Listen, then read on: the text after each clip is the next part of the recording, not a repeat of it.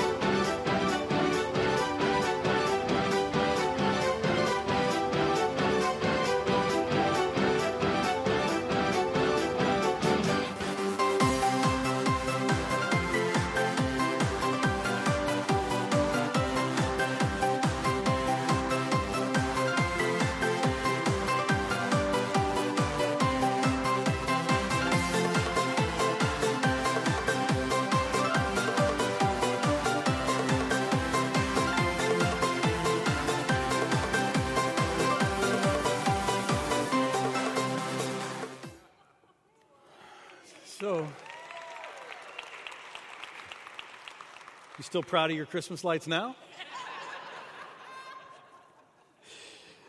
I, I, love that uh, this season is a season filled with light, and light is one of the most predominant metaphors that we, that we celebrate during the season. We, we put lights on our houses, uh, we put lights, or we talk about lights in our songs, we, we uh, you know, have images of light and words about light written in our Christmas cards.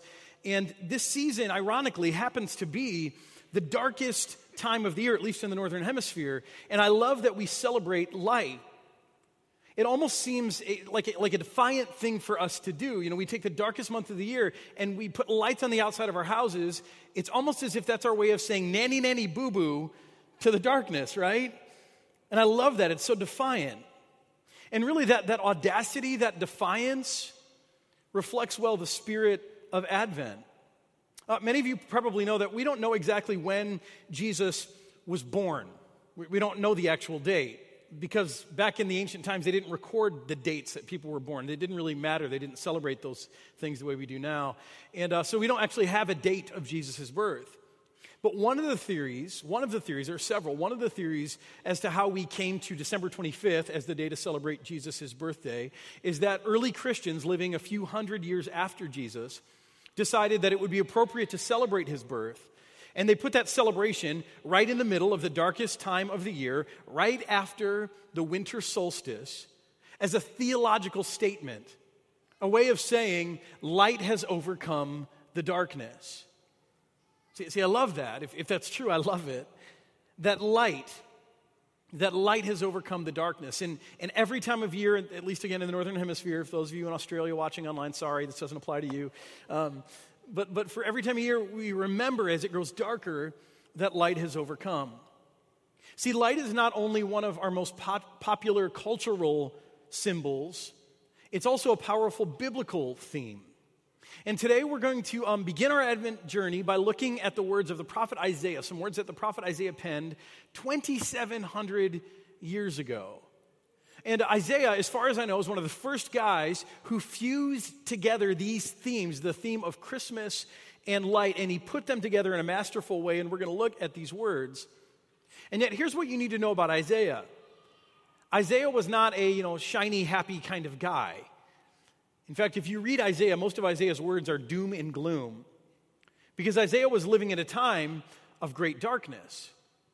The nation that he was a part of, Israel, was, was divided into two separate kingdoms, and both kingdoms were, they were in a mess. Economically, they were in ruins.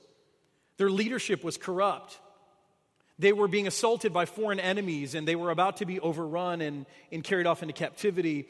The, worst thing of all, they had forgotten God, and they had forgotten God's ways for them. And so they had become a violent and corrupt people. And so God finally said, You know what? If you're going to be a violent and corrupt people, I'm going to remove my hand of protection from you because why would I protect a violent and corrupt people? And so God, God prepares them for this, that they're about to be attacked and assaulted and, and they're going to be carried into exile. And, and, and hopefully through this, they're going to learn and they're going to come around again. But the point of all this is that Isaiah was living in a very dark time.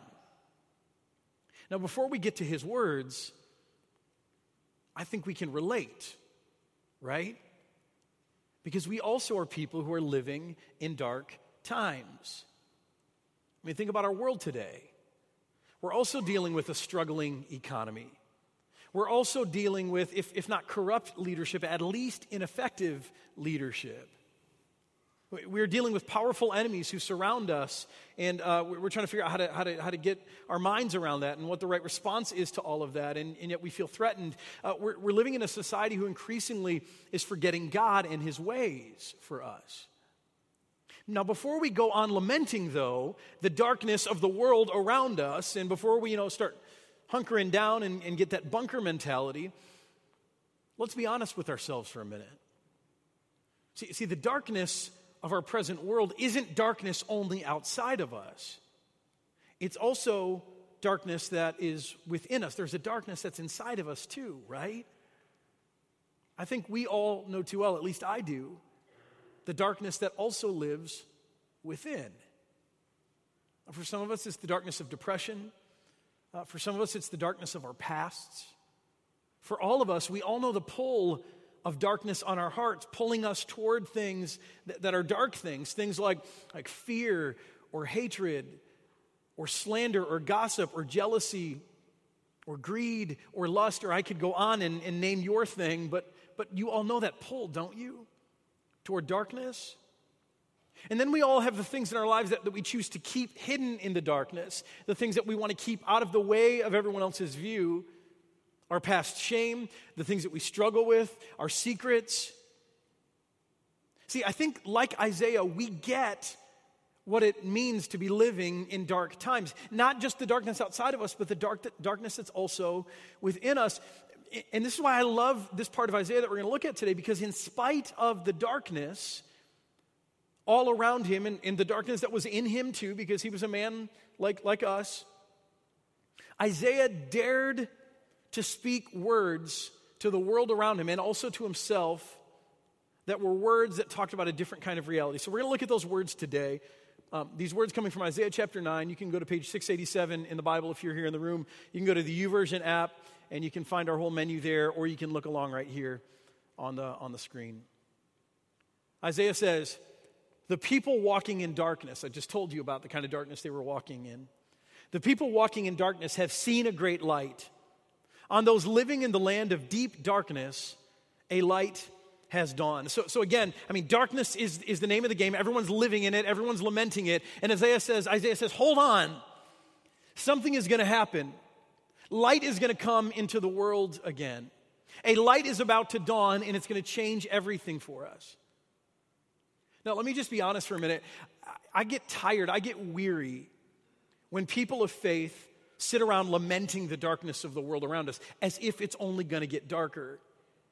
See, there's no room for that when you are a person of faith, when you know Jesus in particular. Because here Isaiah is, and he's writing 700 years before Jesus, and he's living in, some of the darkest times his people had ever seen. And yet he has the audacity to speak words like this words that remind them that it's not going to be dark forever, that a light is going to dawn soon. And then he goes on and he explains what, what this is going to look like, what it's going to mean when this light dawns in the next verses. He says, uh, and I love this, he uses the present perfect tense, which for most of us means nothing. Right? Um, but but, but it's, it's a tense where he's describing what's going to happen in the future, um, but he's speaking as if it's already happened and the ongoing results are, are before us. So it's almost as, even though it's 700 years out, it's as sure to happen as if it had already happened. He says, You have enlarged the nation. So when that light dawns, this is what happens. You have enlarged the nation and increased their joy. They rejoice before you as people rejoice at the harvest, as warriors rejoice, that's a lot of rejoicing, when dividing the plunder.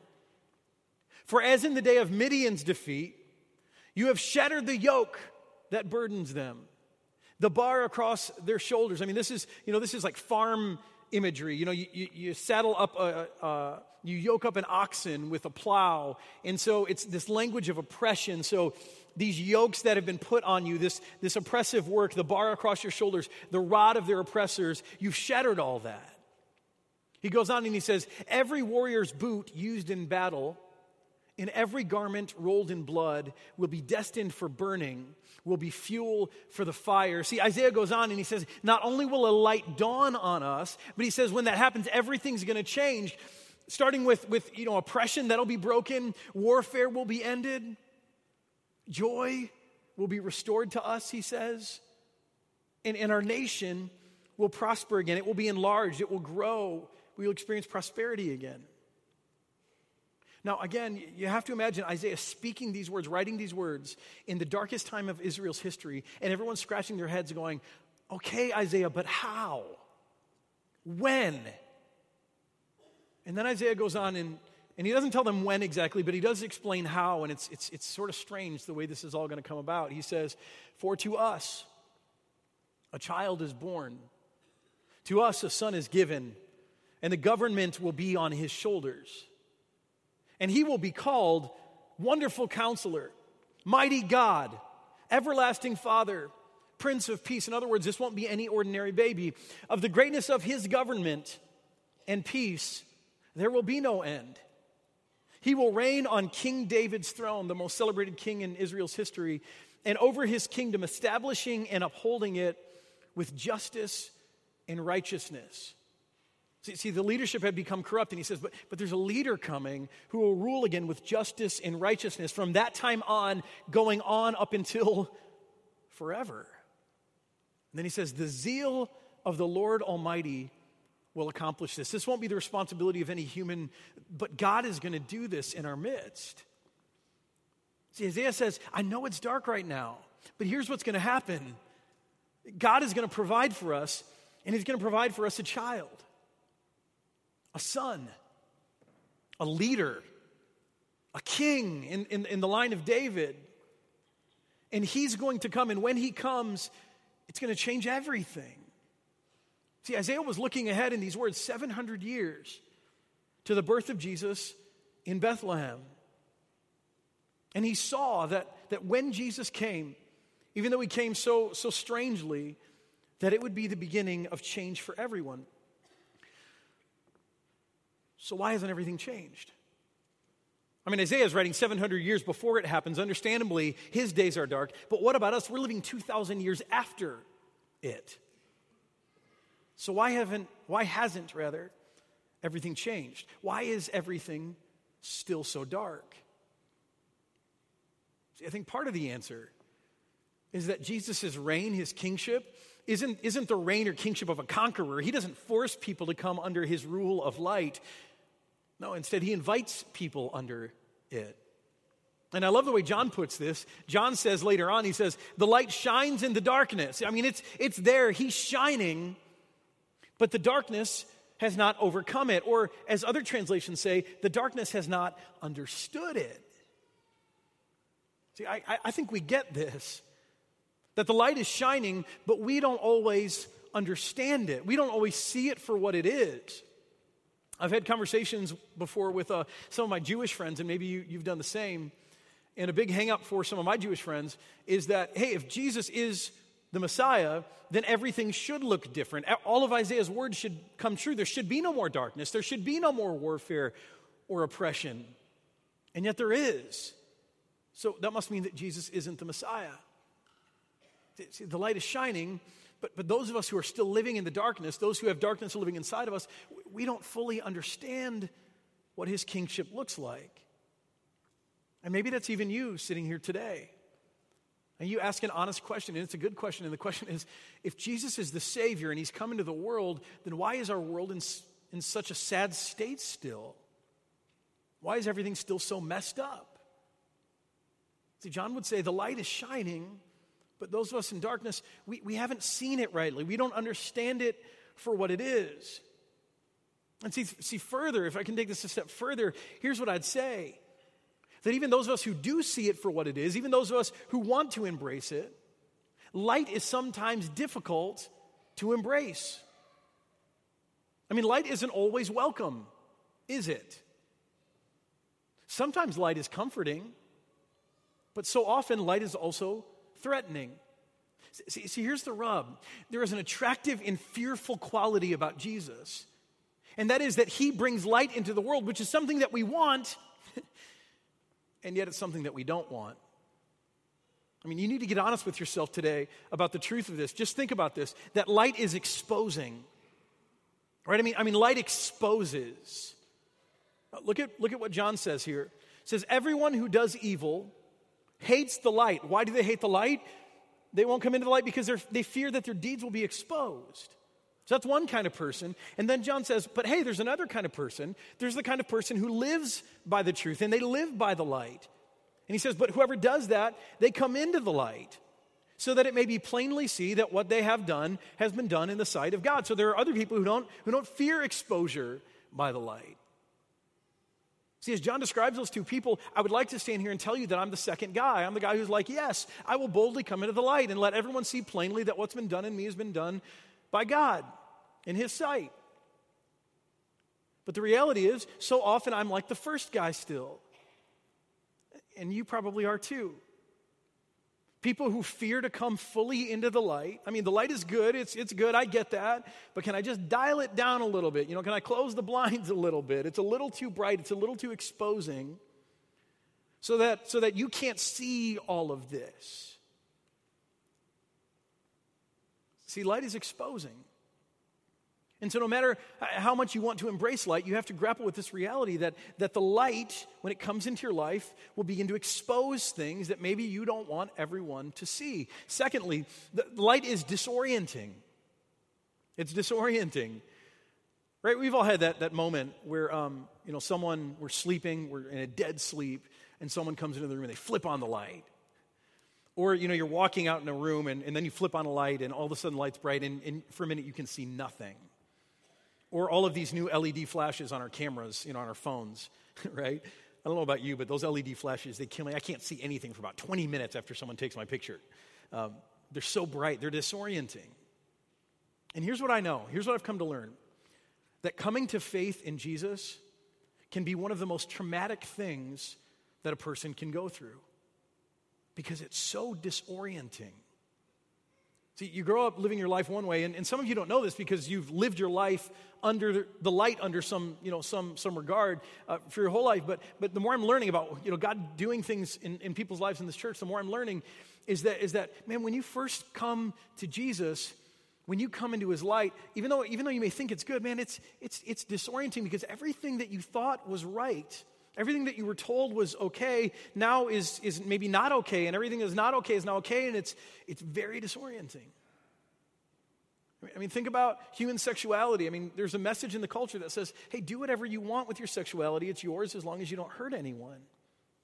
And then you come to Jesus and he starts saying different things about that. He says, No, no, honor God with your body, and you were bought at a price, and you're not your own. And gosh, think about how disorienting that is. Or all of us can relate with the disorientation you feel when, when uh, you, know, you, you grow up under the culture's idea of what to do with your money and your resources. And then you start to hear the teachings of Jesus on those same things. And, and he tells us, you know, not to hold on too tightly and to be generous and to give. And man, that's disorienting. That's still disorienting for us in this room when we hear those teachings. I mean, there's so many things about Jesus that disorient us. And I think we just need to acknowledge that. That to truly live by the light, even though it may be good, it's, it's highly disorienting. It can be highly confusing for us. And then, thirdly, light is shadow making. The light is, is shadow making. You know, I'm realizing that the closer I, I, get to Jesus at moments in my life when, when I feel really close to Him, you know what I'm realizing? That the closer I get to Him, the bigger the shadows get in my life. The, the shadows of my past, the shadows of my current struggles, the shadows of my weakness, Sometimes I, I just, I, I, when I get closer to Jesus, it's like I can see the darkness for what it is. When, when you're far away, darkness doesn't look that dark, but when you get close, you start to see all the dark places in you more clearly and, and, and you start to realize what's going on there, and that doesn't feel good. That's intimidating for me. And I think it's probably intimidating for you too. See, it's no wonder that light has come and the light shines in the darkness. But the darkness and people who live there, people like me, people like you, we don't understand it, we don't embrace it because the light is threatening. There, there is an attractive and fearful quality about Jesus, and that is that he brings light into the world, which is something we want and something we don't want. You've just seen why we don't want it. But, but let's remember why we might want it. Nevertheless, in spite of all of that I, ju- that I just said, all of that is so true, and you have to grapple with that. And yet, look at what light also brings. Light brings enlightenment. Sounds obvious, right? You know, we hear all the time that Christians are closed minded. And do you know why people say that in the culture? Because we are. Too often, we are closed minded. But that doesn't have to be true. In fact, when you come into the light, you should be enlightened. I love these words from Paul in 2 Corinthians. He says, For God who said, Let light shine out of darkness, made his light shine in our hearts. Get this, this is what his light does in our hearts to give us the light of the knowledge of God's glory displayed in the face of Christ. Paul says when, when you step into the light, you get enlightened, you receive knowledge of God's glory, of who God is, displayed in the face of Christ. So, those of us who are in the light, as you step into the light, you should expect to be enlightened, not to have your mind closed to be enlightened on who God is, to be enlightened on his character. You should expect that, that you'll be enlightened on this world that he has created, and that you'll understand it better, and you'll have greater compassion and empathy, and that you'll be able to be a greater example and a greater witness, and, and you'll be able to live like Christ lived. Not to become narrow and judgmental and closed minded, no.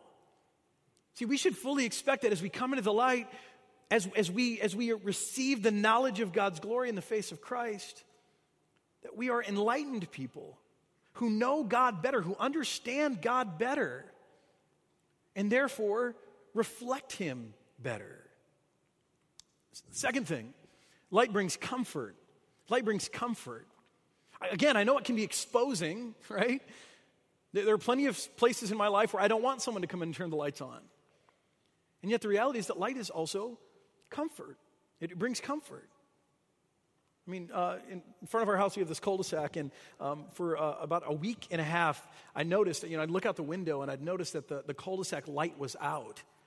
And it gave our neighborhood such an eerie feel. But there's this old psalm that says, as it relates to light, it says, Your word is a lamp unto my feet and a light unto my path. There's even a song that was written about it uh, that, uh, that we used to sing in worship, and a lot of you might know it. See, see that's the idea here. It's, is that light brings comfort, it brings reassurance. It, it lights your way so that you can see what's going on around you and you don't have to be afraid. Now, here's the rub about Jesus He does bring some discomfort into our life. And He does shine a light on things in our life that maybe we don't want everyone to see or we don't want Him to see. But ultimately, He didn't come to expose you. He didn't come to shame you or embarrass you or to call you out as, as some sort of failure. No. See, ultimately, what Jesus came to do, what his light is for, is it's there to comfort you, to let you know that he's with you, he's for you. He's guiding you through life. He wants you to know there's nothing to fear in life or in death because He's defeated all of that. He's conquered your greatest fears on the cross. He's conquered your sin and your shame on the cross. He, he wants you to know that darkness doesn't have a claim on your life anymore. See, ultimately, light is there to comfort you that you are not in darkness. Darkness doesn't have a hold on you, it, it's got no control or authority over your life anymore because you are now a child of the light. And so, while it can be intimidating and exposing, ultimately it's really comforting. Jesus wants to give you comfort to know that He is with you. And then, and then lastly, light brings goodness. You could sum this all up this way to say that light brings goodness, light brings grace and, and the goodness of God into our lives. Now, uh, a lot of you know that I'm a Michigan boy. You know, I'm a little disappointed University of Michigan didn't do better yesterday, but I'll still claim that I'm a Michigan boy. Uh, I grew up in Michigan. I spent my whole life there until I moved away to, uh, to come to graduate school, to come to seminary here in St. Louis. And you know how it is when you grow up in a place, you don't, you don't fully see it for what it is, it's just what you know. And so I spent a few years out, out of Michigan, and then I moved back to Michigan. And um, that, I remember that first Michigan winter being surprised. Now, I had I'd lived through, you know, 20 some Michigan winters before that. But that first Michigan winter back, I was surprised. Because here's what you should know about Michigan winter it's cold. I think you knew that. It's long. I swear, Michigan in winter is like at least seven months long, it just goes forever. Um, but here's what I didn't remember about Michigan winter. I knew those two things. Here's what I didn't remember that Michigan winter is dark. The days are short, it's gloomy, it's overcast. And I remember the first winter being back in Michigan, I remember just being so oppressed by how dark it was. In fact, I, I, know a bunch of people in Michigan who have these full spectrum lamps now, and it's not like a tanning lamp, but it does, minimi- or, uh, does uh, mimic the sun's light. And people just sit in front of these lamps for 15 or 20 minutes a day. Why? Because you need light in your life. You'll go nuts without light. See, there are certain chemicals that your brain needs to function well that it only produces when it's receiving the right kind of light. There are certain vitamins that your body only makes when it's receiving the right kind of light. Ultimately, no matter how you feel about light or darkness, whether you're a night owl or a morning person, you need light in order to be well, to be whole. And the same is true of Jesus. No matter who you are today, You need Jesus if you want to experience wholeness, if you want to live a full life. In John 8, look at Jesus' own words about himself. Jesus said about himself, He says, I am the light of the world. Whoever follows me will never walk in darkness, but get this, they will have the light of life. See, what kind of light is it? They will have the light of, of being exposed and let everyone seeing that they're a hypocrite and a fraud. No. Says they all have the light of life. See, this is what Jesus wants to do in your life. This is what it means that the light is shining. Jesus wants to bring life through his light. I'm talking about wholeness. I'm talking about true gladness and joy.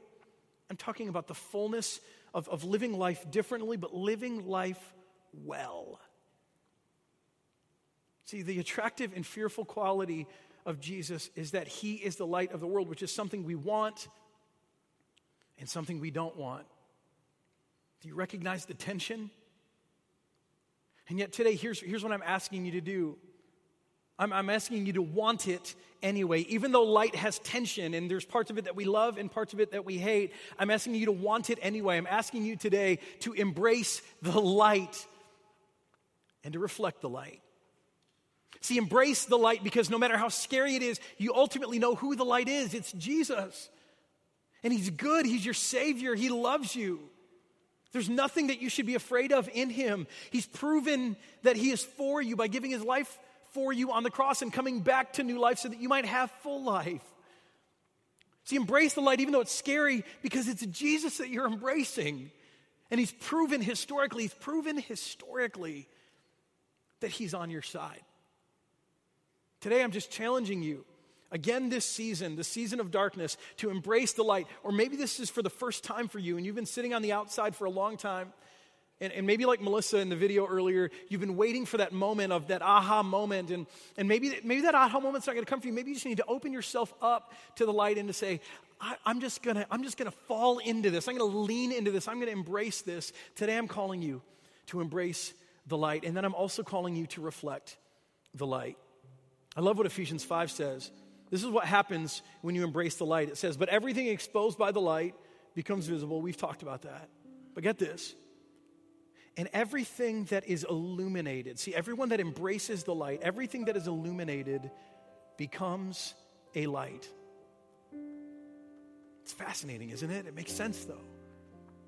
When you embrace the light, you become illuminated and you yourself become a light.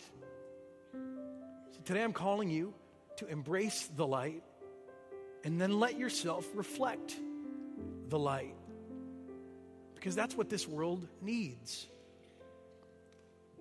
Now, I, I know a lot of us start to feel like it's a losing battle against darkness.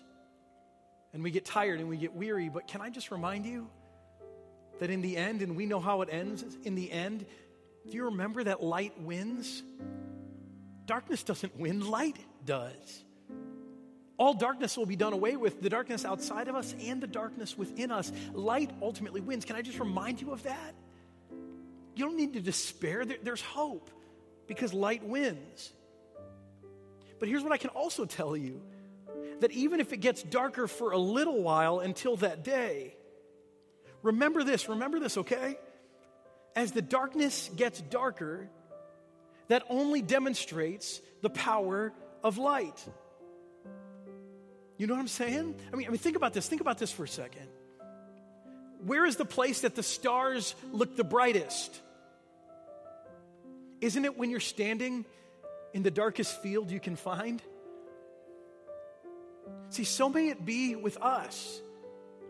People who, who are living in darkness and have darkness inside of us, and that darkness is afraid sometimes and it wars against us embracing the light. May we just embrace the light anyway so that we become people who are illuminated and we become lights in a world that is dark, shining the love of God, shining the truth of Christ, shining his compassion and goodness for all to see.